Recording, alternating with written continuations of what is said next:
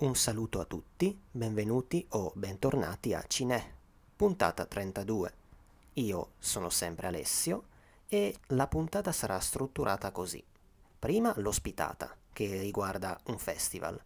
Poi, se avrete pazienza, un paio di miei contributi su un film che esce proprio oggi al cinema e poi su di un altro che trovate su una piattaforma online legale gratuita. Torniamo dopo una settimana di stop la puntata è stata in forse fino all'ultimo, la, scors- la scorsa settimana, poi per motivi, diciamo così, organizzativi è saltata. Ce ne scusiamo con gli eventuali fans e ci ripromettiamo d'ora in poi di essere serie regolari. Ulteriori informazioni dopo la sigla e le magiche parole. Bando alle ciance e procediamo.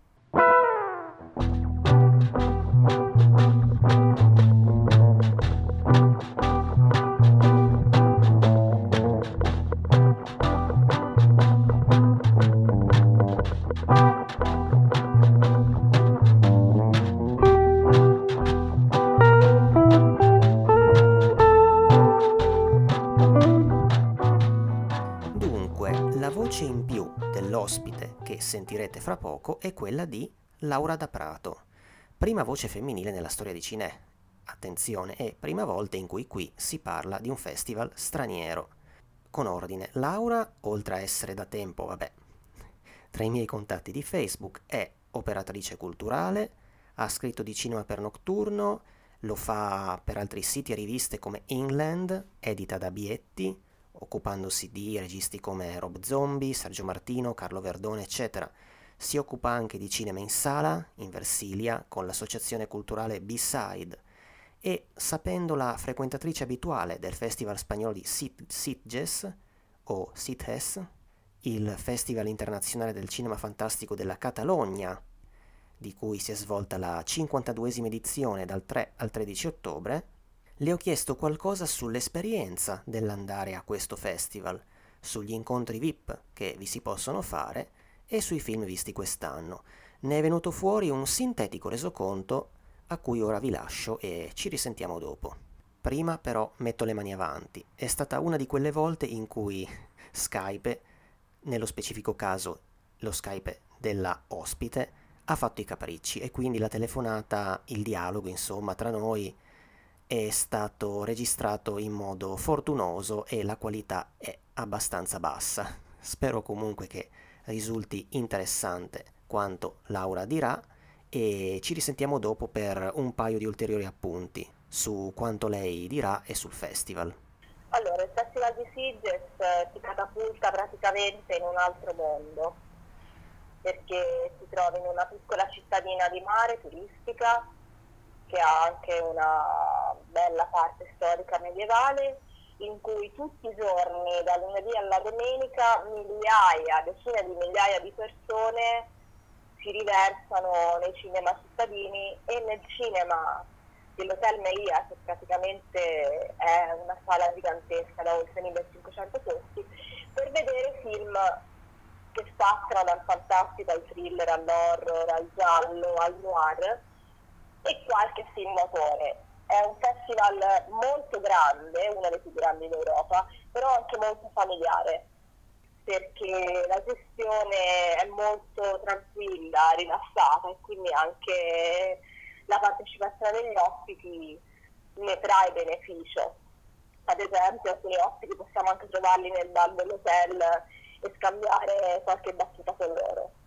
Ad esempio, una delle prime edizioni a cui ho partecipato ho potuto incontrare una leggenda del cinema mondiale come Christopher Walken e qualche anno più tardi ho incontrato Rob Zombie con Sharon Zombie, l'abbiamo proprio incontrato e abbiamo passato praticamente mezza giornata con loro, oltre che con Bruce Campbell, quindi un altro mito per il cinema l'orrore e anche per le serie tv con National Evil Dead un altro nome gigantesco del cinema mondiale come Susan Sarandon, che è stata gentilissima e carinissima, si è prestata addirittura durante la creazione del Rocky Horror Picture Show a cantare Over at the Frankenstein Place col pubblico E poi eh, Nicolas Cage lo scorso anno l'abbiamo incontrato in conferenza stampa e anche lui si è dimostrato molto simpatico. Tra l'altro Nicolas Cage, per chi non lo sa, è un super nerd appassionato di mostri di casi giapponesi.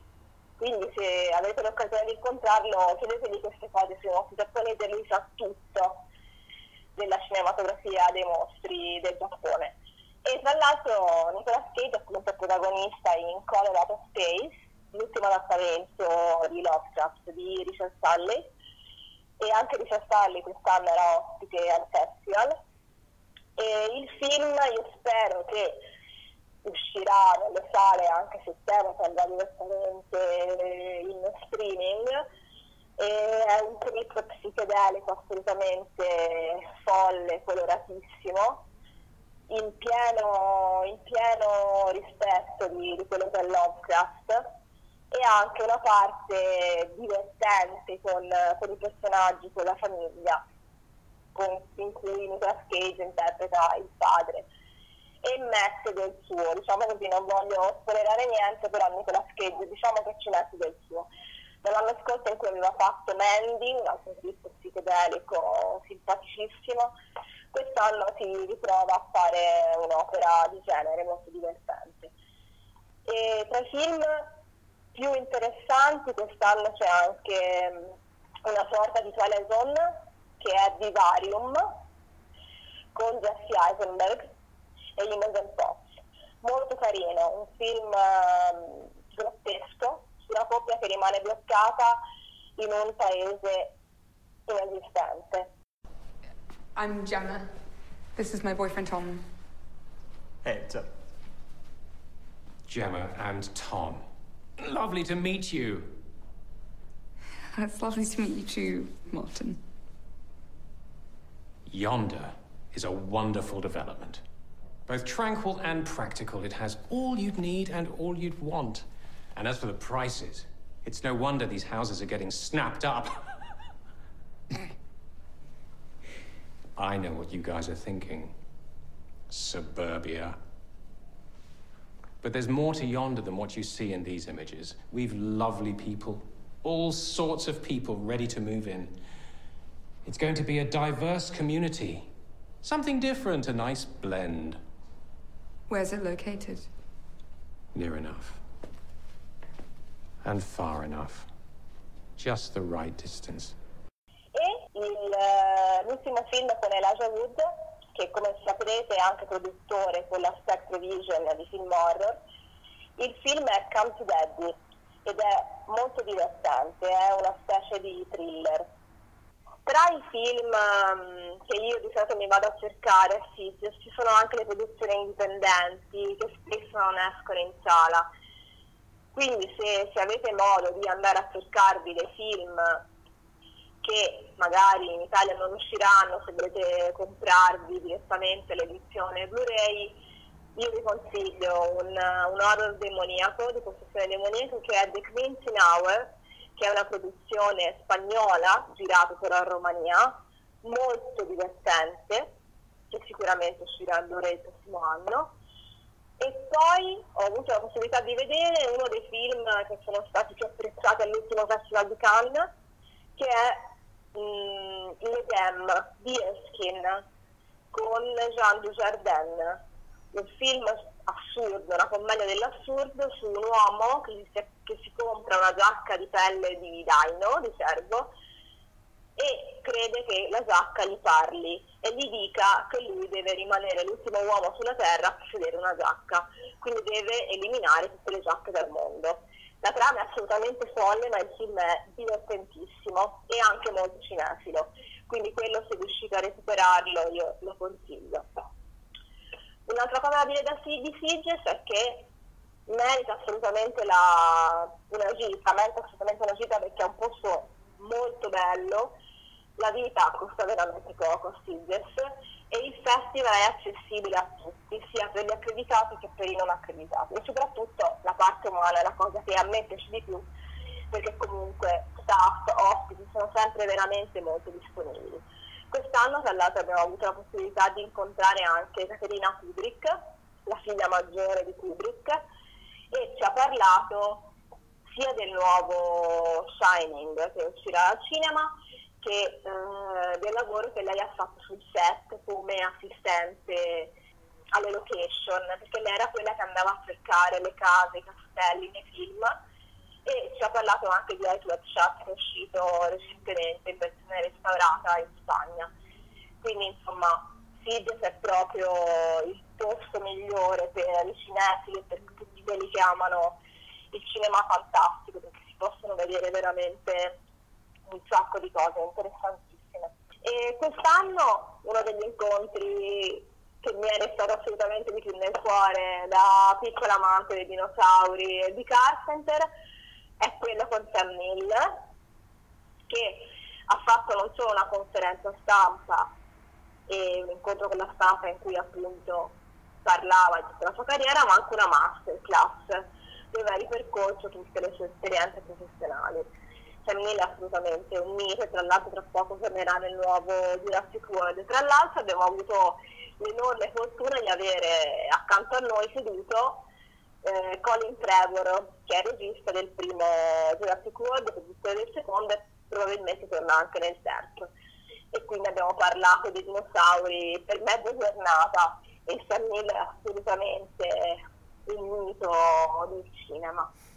Quest'anno sì, gli ospiti grandi non erano tantissimi, forse perché negli ultimi due anni veramente c'è stato la, l'ascesa veramente del massimo del, del gota del cinema. C'era però ospite Patrick Wilson, protagonista di Faldo 2 di Conjuring nei primi giorni con il film In the Cold Grass di Netflix e poi l'attore che interpreta Jamie Lannister in um, Game of Thrones. Primi giorni però io non ero, non ero presente i primi giorni al festival. Ogni giorno c'è sempre un ospite importante al festival. E quest'anno erano, erano questi nomi, c'è stato anche Asia Argento con una folle, folle veramente masterclass. Eh, e poi si, si, è, si, è, intervenuto. All'ultimo minuto è intervenuto Dario Argento senza aver avvisato praticamente nessuno e si è presentato per introdurre una serie tv che lui farà in Spagna. E non è quella che era stata annunciata in Italia, è un'altra, si chiama Belle bimbe addormentate e ha proprio il titolo italiano. E è una miniserie di ehm, 4 episodi da 50 minuti, quindi questa è una notizia esclusiva che ha detto Dario solamente. a.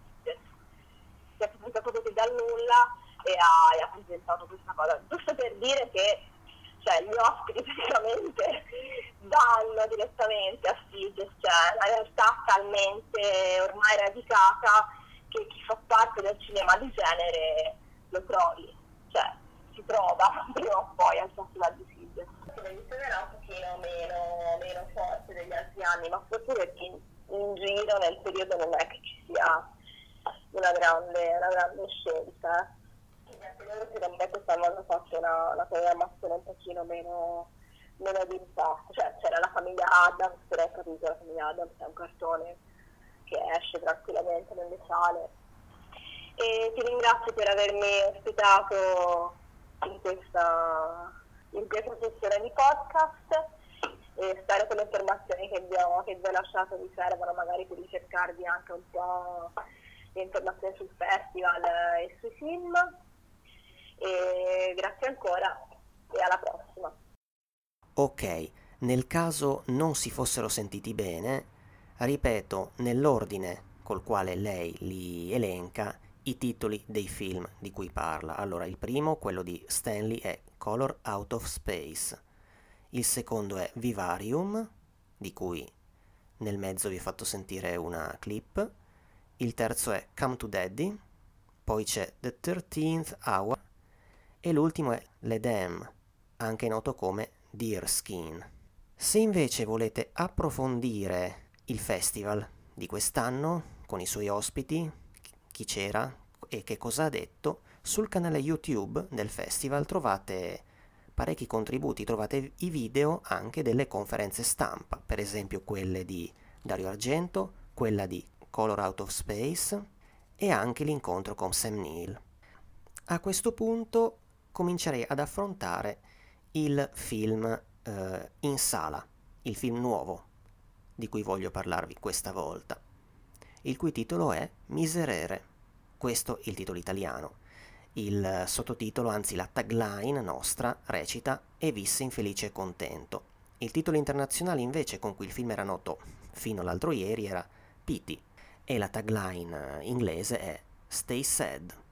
Miserere è diretto da Babis Makridis. Il film è greco, greco-polacco per l'esattezza, è del 2018 ma esce ora. Si era già visto qui l'anno scorso, fra poco spiego perché, ma esce ora per le misteriose, i misteriosi e imprevedibili percorsi de- delle nostre distribuzioni per la padovana Tycoon Distribution, piccola casa la cui penultima uscita era stata Takara la notte in cui ho, nu- ho nuotato, di cui avevamo parlato qui a Cinè. Il film era passato in concorso al TFF dello scorso anno, dopo aver fatto il giro di vari festival, fuori dall'Italia, compreso il Sundance, e qui a Torino aveva ottenuto il premio Fipresci. Fipresci sarebbe la Federazione Italiana della Stampa Cinematografica. Ma di che parla questo miserere? Dunque, il protagonista del film, in questo film i personaggi non hanno un nome, ufficialmente lui è l'avvocato, così è presentato anche nelle, nel pressbook, insomma questo è il suo mestiere, vive immerso nella tristezza e nella serietà come fosse in lutto. E in effetti qualcosa gli sta succedendo. A livello familiare, la moglie infatti è in un letto d'ospedale, è in coma e ha scarse possibilità di riprendersi.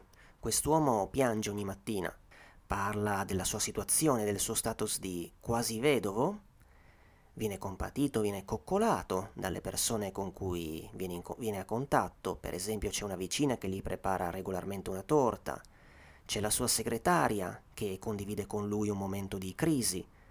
Lo vediamo rimproverare il figlio quando lo sente suonare al piano un motivo felice e si avvicina, in modo educato ma un po' morboso, anche alla vita di una coppia di suoi clienti, il cui padre è finito male. Finché succede l'insperato, ma in un certo senso per lui anche il non voluto, cioè la consorte torna. La sua vita a questo punto logicamente dovrebbe svoltare in positivo, ma eh, lui vorrebbe continuare a vivere e a stare come prima, a venir visto stare male. Insomma, stava meglio quando era legittimato a star peggio e vuole recuperare quel mood, mancandogli adesso dei motivi che lo giustifichino.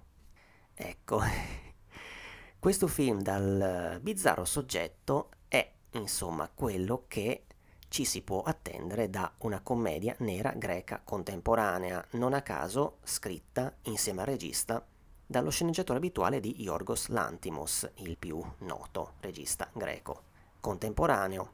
Infatti dall'autore di The Lobster si legge un po' furbamente sulla prima pagina del pressbook e anche del banner, ecco sulla pagina Facebook della casa di distribuzione, però appunto non si parla di Lantimos, bensì bensì di Eftimis Philippou, spero in Dio di averlo pronunciato decentemente, sceneggiatore che nel suo curriculum ha appunto la scrittura di Dogtooth, di Alps, dei due successivi film di Lantimos, The Lobster e Il sacrificio del cervo sacro, usciti regolarmente anche in Italia, anche di film qui meno noti come Chevalier di Atina Rachel Zangari, un film che indaga e ironizza sulla mascolinità attraverso questo gruppo di sei uomini in barca, e di L, il lungometraggio precedente del regista di questo, Miserere. Film del 2012 che, cercandone qualche notizia, io non l'ho visto, non sapevo nemmeno della sua esistenza, viene definito da qualche commentatore su IMDb minimalista e claustrofobico e uh, vede un quarantenne dalla vita rutinaria che vive in macchina, che ha un bizzarro lavoro, ha anche moglie e figli, ma a un certo punto il lavoro lo perde ed entra in crisi perché nessuno sembra più avere fiducia in lui. Questo è il soggetto. Ecco, Macridis, riguardo la consistenza di una sorta di corrente cinematografica greca in corso, sostiene di non crederci, o meglio che sì, mm, quello che c'è è che ci sono delle idee delle persone coinvolte che circolano tra i lavori dei registi ellenici che lavorano oggi Comunque, ecco, eh, mi sto puntellando con eh, una breve intervista a Macridis che è comparsa sull'ultimo film tv. Da qui traggo, da qui, oltre che dal pressbook, sto traendo le sue parole. Comunque, se avete presente lo stile e la freddezza consapevole, lo humor, oserei dire, raggelante di Lantimos, avrete, lo unite al di che cosa parla questo film, avrete un'idea di cosa attendervi. Non che sia un male secondo me, sempre che stile e spirito di quel cinema siano nelle vostre corde. Intanto lo spunto mi sembra notevole. Nell'intingere penna e sguardo, ed, e ci arriveremo, che tipo di sguardo, in uh, una componente della nostra psicologia spiacevole, cioè il quanto ci può piacere essere oggetto di attenzioni pur sfruttando una circostanza tragica. C'è il tema della dimensione sociale del lutto, tra l'esibire pur freddissimamente, praticamente recitandolo un dolore da parte del protagonista, e le reazioni degli altri. Insomma, il provare piacere dal dolore, dal suscitare la pietà, e il fin dove si può arrivare, perché tutto questo diventa una dipendenza. Nelle parole di sceneggiatore regista, l'intenzione era di trattare della compassione appunto, o meglio di un tipo di compassione, quella che si riceve e che si vuole. È chiaro, sappiamo tutti che provare dolore, mm, no, non dovrebbe farci star bene, però per, per il protagonista è un'abitudine che è andata a nutrire la sua vita, a comporla, e eh, le parole degli altri un rutinario conforto quotidiano, dico rutinario perché vediamo situazioni analoghe e incontri che si ripetono più volte, conforto non tanto per quel che prova, non solo, ma proprio per la sua identità. Certo, nulla di tutto questo traspare dal volto del protagonista. Anzi, alcune cose che pensa e non dice, parti di quello che è, possiamo chiamarlo il suo piano, passano attraverso cartelli, come pagine di un diario. Ma la recitazione è completamente asciugata dall'espressione emozionale. L'avvocato è impassibile dall'inizio alla fine è, come lo si vede nel manifesto, occupato dal suo volto. Ecco, quello italiano corrisponde a quello originale, una volta tanto, che però presenta uno strappo all'altezza del suo sguardo. Il regista ha dichiarato che nel suo lavoro è grande l'influenza di Buster Keaton e da qui l'impassibilità del nostro eroe, tra molte virgolette, ma anche una cosa che mi ha stupito, cioè che si fida degli attori e li lascia fare che non vuole che sappiano tanto quel che stanno per fare sul set, per evitare una rigidità. E questo sinceramente vedendo un film così pensato che sembra esserlo al millimetro, proprio come di solito sono i film di Lantimos, cerebrale, calibrato, mi ha sorpreso, non l'avrei detto. L'attore, l'attore, protagonista si chiama Yannis Dracopoulos e pare di capire che sia un attore soprattutto teatrale e comico.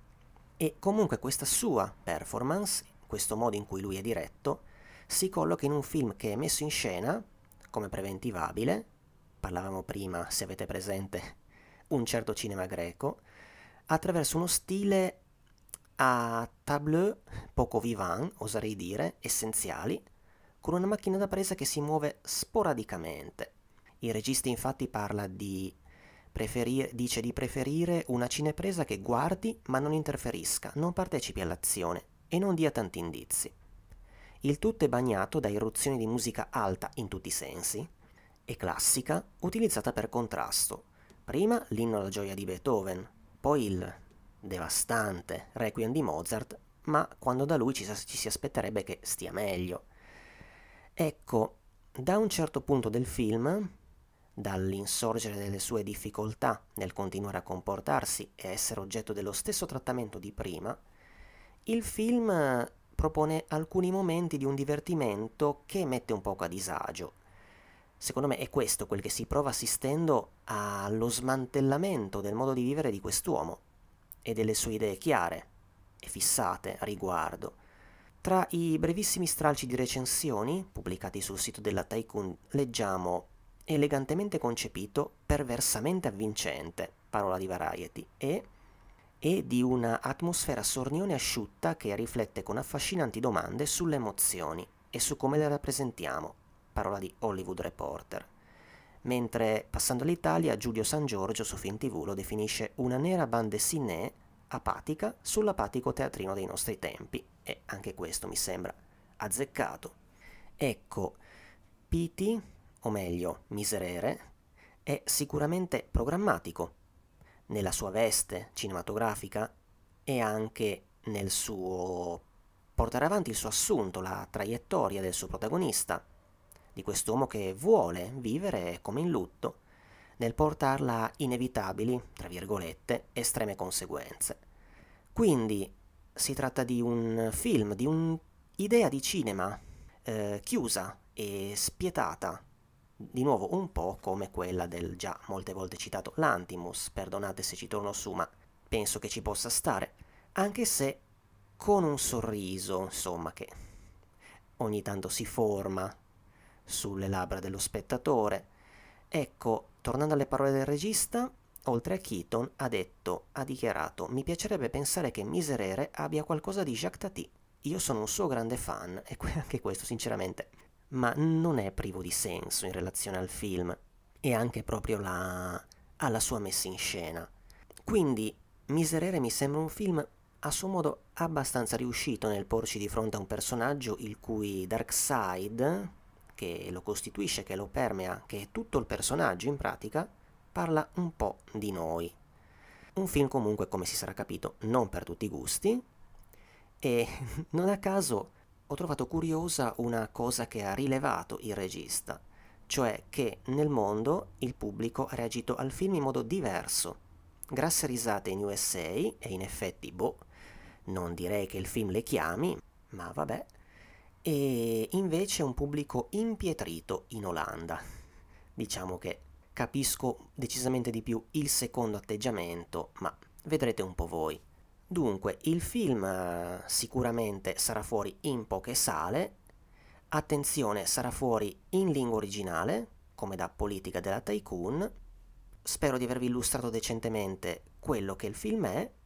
Secondo me è un film interessante, il suo titolo è Miserere e lo trovate al cinema in questi giorni. Έγραψα χθε ένα τραγούδι για τον πιθανό θάνατο της μητέρας σου. Θες να το ακούσεις? Γυναίκα μου εδώ και αρκετό καιρό βρίσκεται σε κρίσιμη κατάσταση σε κόμμα. Και οι γιατροί δεν είναι ενθαρρυντικοί. Λυπάμαι πολύ. Δεν μπορώ να το πάρω απόφαση ότι μπορεί να μην συνέλθει. Είναι αβάσταχτη η θλίψη.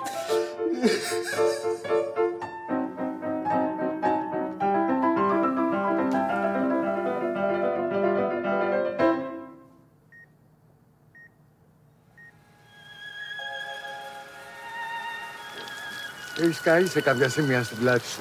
Βέβαια πάντα η γυναίκα μου αντιλιακό. Παρακαλώ.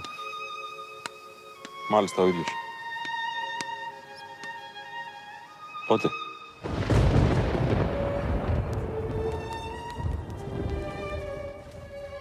Αυτό που λένε, ότι όταν πεθαίνεις βλέπεις ένα τούνελ και ένα φως στο βάθος, ξέρετε, ισχύει. Η γυναίκα σας τι κάνει; Δυστυχώς τα ίδια. Πάνε και λιποστεύουνε.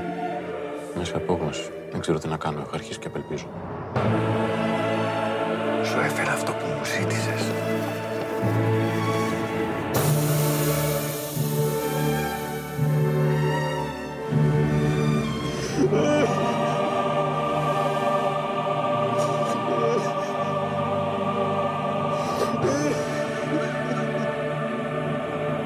Πάρα πολύ ωραία ταινία. Πολύ θλιβερή. Πολύ λυπητερή. Ok, a questo punto, come da tradizione, passiamo a- al momento di Cinè in cui io mi dilungo, spero senza farvi abbioccare, su un titolo disponibile online in modo legale e gratuito su una piattaforma che in questo caso è RaiPlay. Il film in questione è Tutto parla di te. si tratta di una coproduzione italo-svizzera datata 2012 che è il primo e finora unico lungometraggio di finzione di Alina Marazzi. La Marazzi è una regista che nello scorso decennio aveva fatto parlare di sé con una cosa che potreste aver visto più di sue altre, cioè Un'ora sola ti vorrei del 2002, che veniva dopo parecchi corti e che si è poi visto su qualche canale Rai. Si tratta di un documentario biografico, autobiografico in un certo senso, nella quale la regista cerca di avvicinarsi attraverso immagini d'archivio, cioè film di famiglie in Super 8 girate dal nonno, l'editore Ulrico Höpli, alla rimossa figura della madre Luisa detta Liseli, morta suicida a 33 anni dopo essere scivolata nella depressione. La Marazzi immagina che la madre si mette in comunicazione con lei e si racconti anche tramite le sue parole contenute in un diario.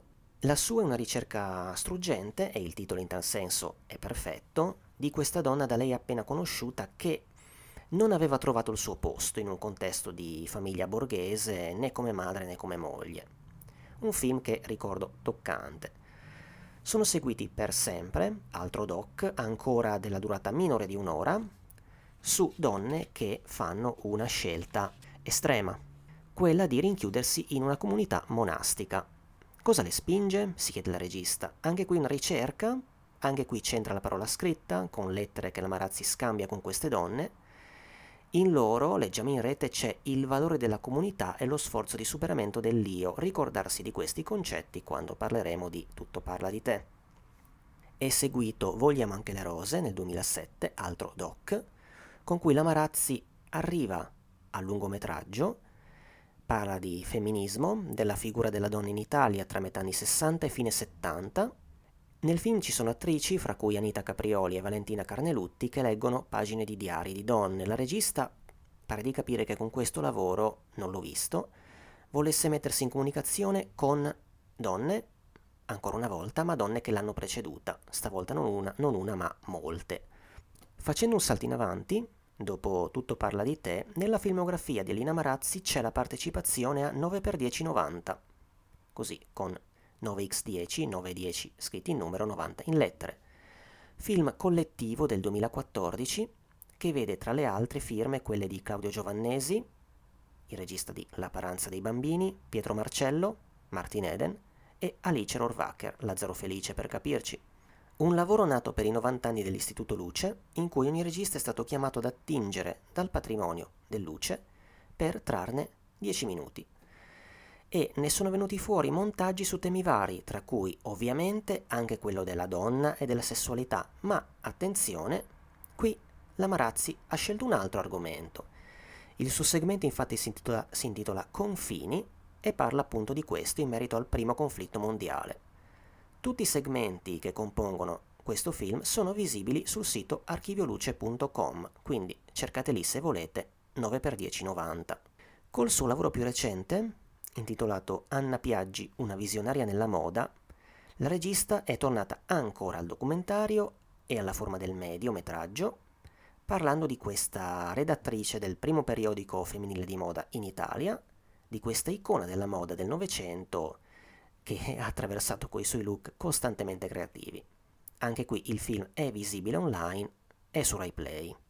Ma tornando a Tutto parla di te, si tratta di un film in cui la Marazzi eh, conferma e porta avanti il suo interesse per la figura femminile, per le questioni che riguardano la donna, qui in quanto madre, dove torna a toccare tasti autobiografici.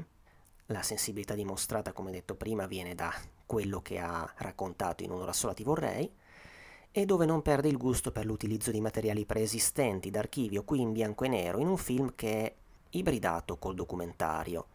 Ma qual è il soggetto del film? Dunque, Charlotte Rampling, proprio lei, interpreta una donna che a inizio film vediamo tornare in treno a Torino. Si reca in quella che evidentemente era stata casa sua, dove ritrova delle cose. Le immagini vecchie che già irrompono suggeriscono che alle spalle nella sua mente c'è il rapporto tra lei, bambina, e la madre. Il cosa è successo a questa madre viene fuori molto lentamente. Per effettuare una ricerca va ogni giorno alla casa del quartiere e al suo centro maternità, dove ritrovo, dove ritrovo una vecchia amica. Qui inizia a incrociare questa ragazza, Emma, che è, diciamo così, una madre in difficoltà.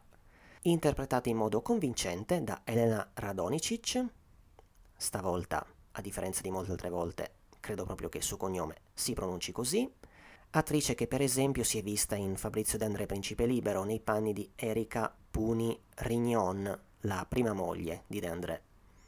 A un certo punto Emma inizia a aprirsi con lei, le due prendono a comunicare anche se la ragazza continua a vivere male. E fra poco spiegheremo meglio perché. Il film però questa sua traccia narrativa la prende, la lascia e la riprende, intersecandola con altre immagini non di fiction, oltre a quelle in bianco e nero. Perché l'indagine che compie il personaggio della Rampling è anche quella che evidentemente intende compiere la regista. Sentiamo infatti le testimonianze di madri che si aprono sul loro vivere la maternità. Attenzione però, tema di cui il film affronta una faccia che non è affatto quella idilliaca di quanto è bello e gioioso da dare alla luce un figlio, anzi. Nelle loro parole ci avviciniamo alla, peraltro se non erro, mai nominata esplicitamente, depressione in gravidanza e postparto, che sembra di capire che affligga circa il 16% delle mamme in Italia. Ascoltiamo da loro pensieri negativi, uno dei momenti più forti, che dice però della franchezza nell'affrontare il tema, è quando una donna dice che comprende benissimo che arriva un gesto estremo. E poco dopo, in un filmato proveniente da una trasmissione tv, c'è proprio una infanticida a parlare intervistata che sostanzialmente dice di aver compiuto quell'atto perché doveva proteggere il figlio dai ladri. Sentiamo di sensi di colpa. Qualcuna si è sentita dire, eh, ma era presto per restare incinta, tanto per iniziare bene, i nove mesi. Senso di inadeguatezza, di non fare abbastanza o di farlo male. Nelle parole di Emma, che in alcuni casi la Marazzi fa parlare come le altre, come ci fosse un'intervistatrice di fronte a lei, il sentire il peso di, c'è il sentire il peso di un cambiamento da cui non c'è ritorno.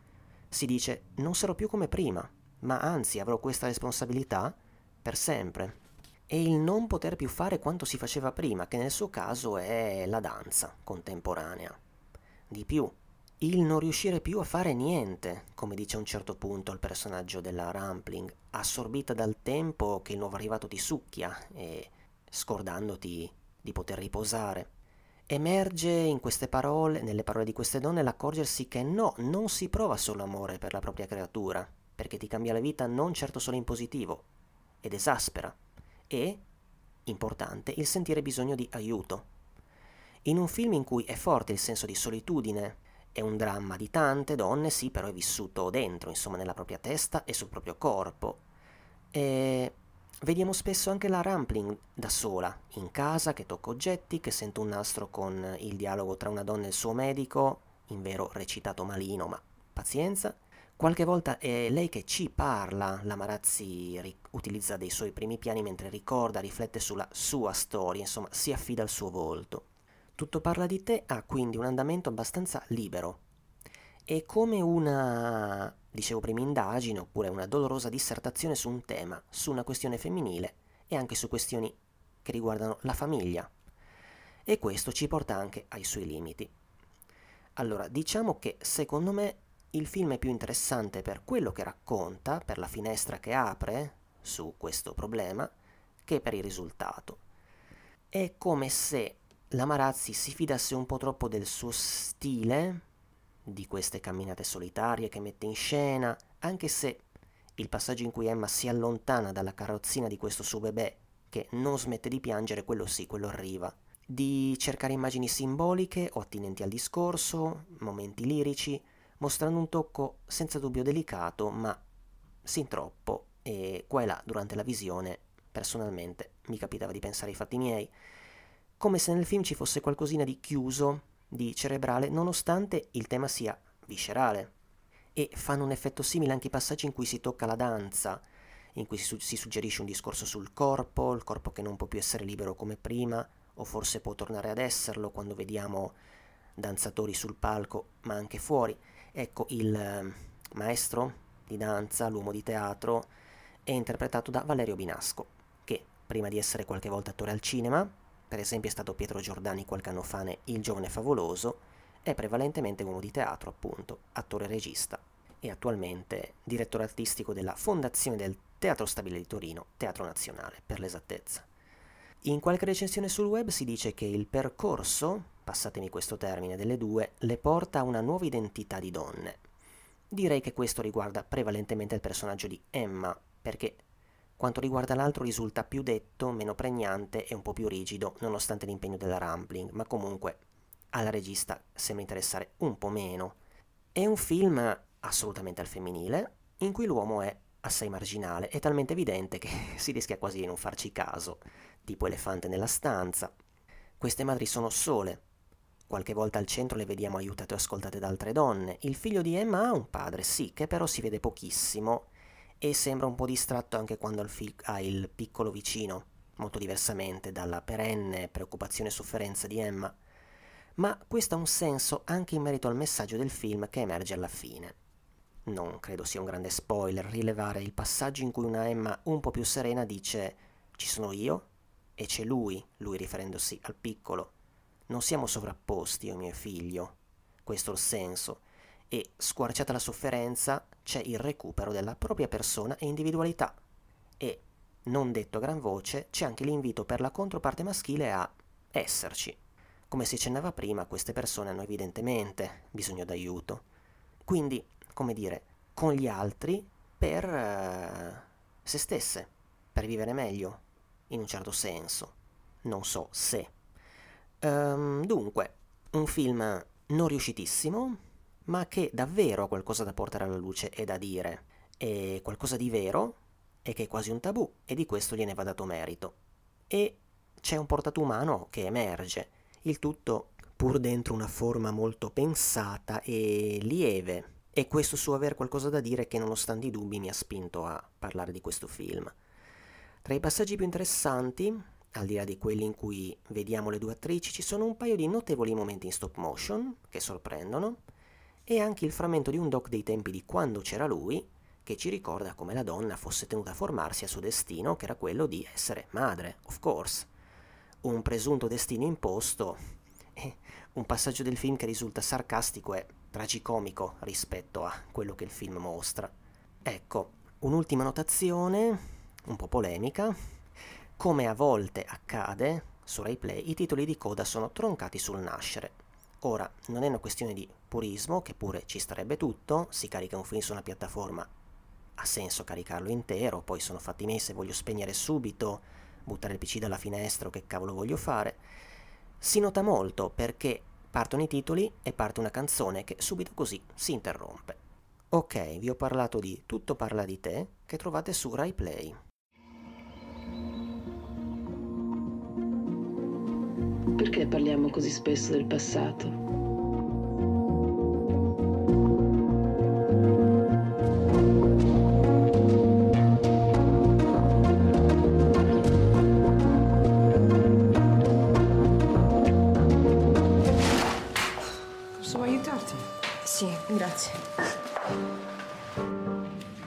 coppia. Non sono più una coppia, una coppia è due. Loro sono tre. La ricordo come se fosse oggi. Due strisce sei incinta, una no. Fino a che mese potrò continuare a danzare? A volte mi guarda dalla culla con quegli occhi fissi e sembra che mi rimproveri. Così fragile. Non ce la faccio più. Volevo vedere con i miei occhi. Buongiorno. Stavo cercando Emma.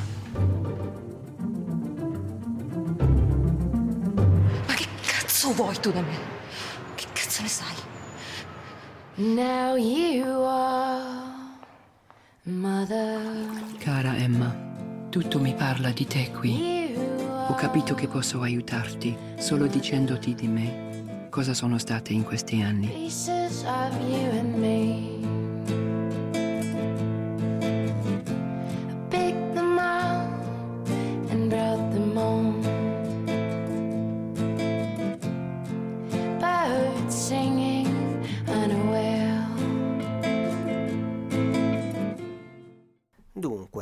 Le consuete informazioni finali. Cinè lo trovate da giovedì sulla nostra pagina di Anchor, l'indirizzo preciso è anchor con l'h.fm slash cinè-podcast, ma ci trovate anche un po' dappertutto. Siamo su Google Podcast, su Apple Podcasts, su iTunes, su Spotify e anche su altre piattaforme. Se comunque andate sulla nostra pagina di Anchor, le trovate indicate tutte. Vi invitiamo a seguirci sulla nostra pagina Facebook, siamo anche su Instagram, siamo su Twitter, se volete siamo anche su Telegram per aggiornamenti e novità e qualche contenuto in più. Prima di chiudere vi ricordo un appuntamento torinese, il To Horror Film Fest, che giunto alla diciannovesima edizione è partito il 22 e dura fino al 26 con proiezioni al cinema massimo e eventi collaterali, incontri con uh, autori di libri e graphic novel presso il bla bla di Via Po.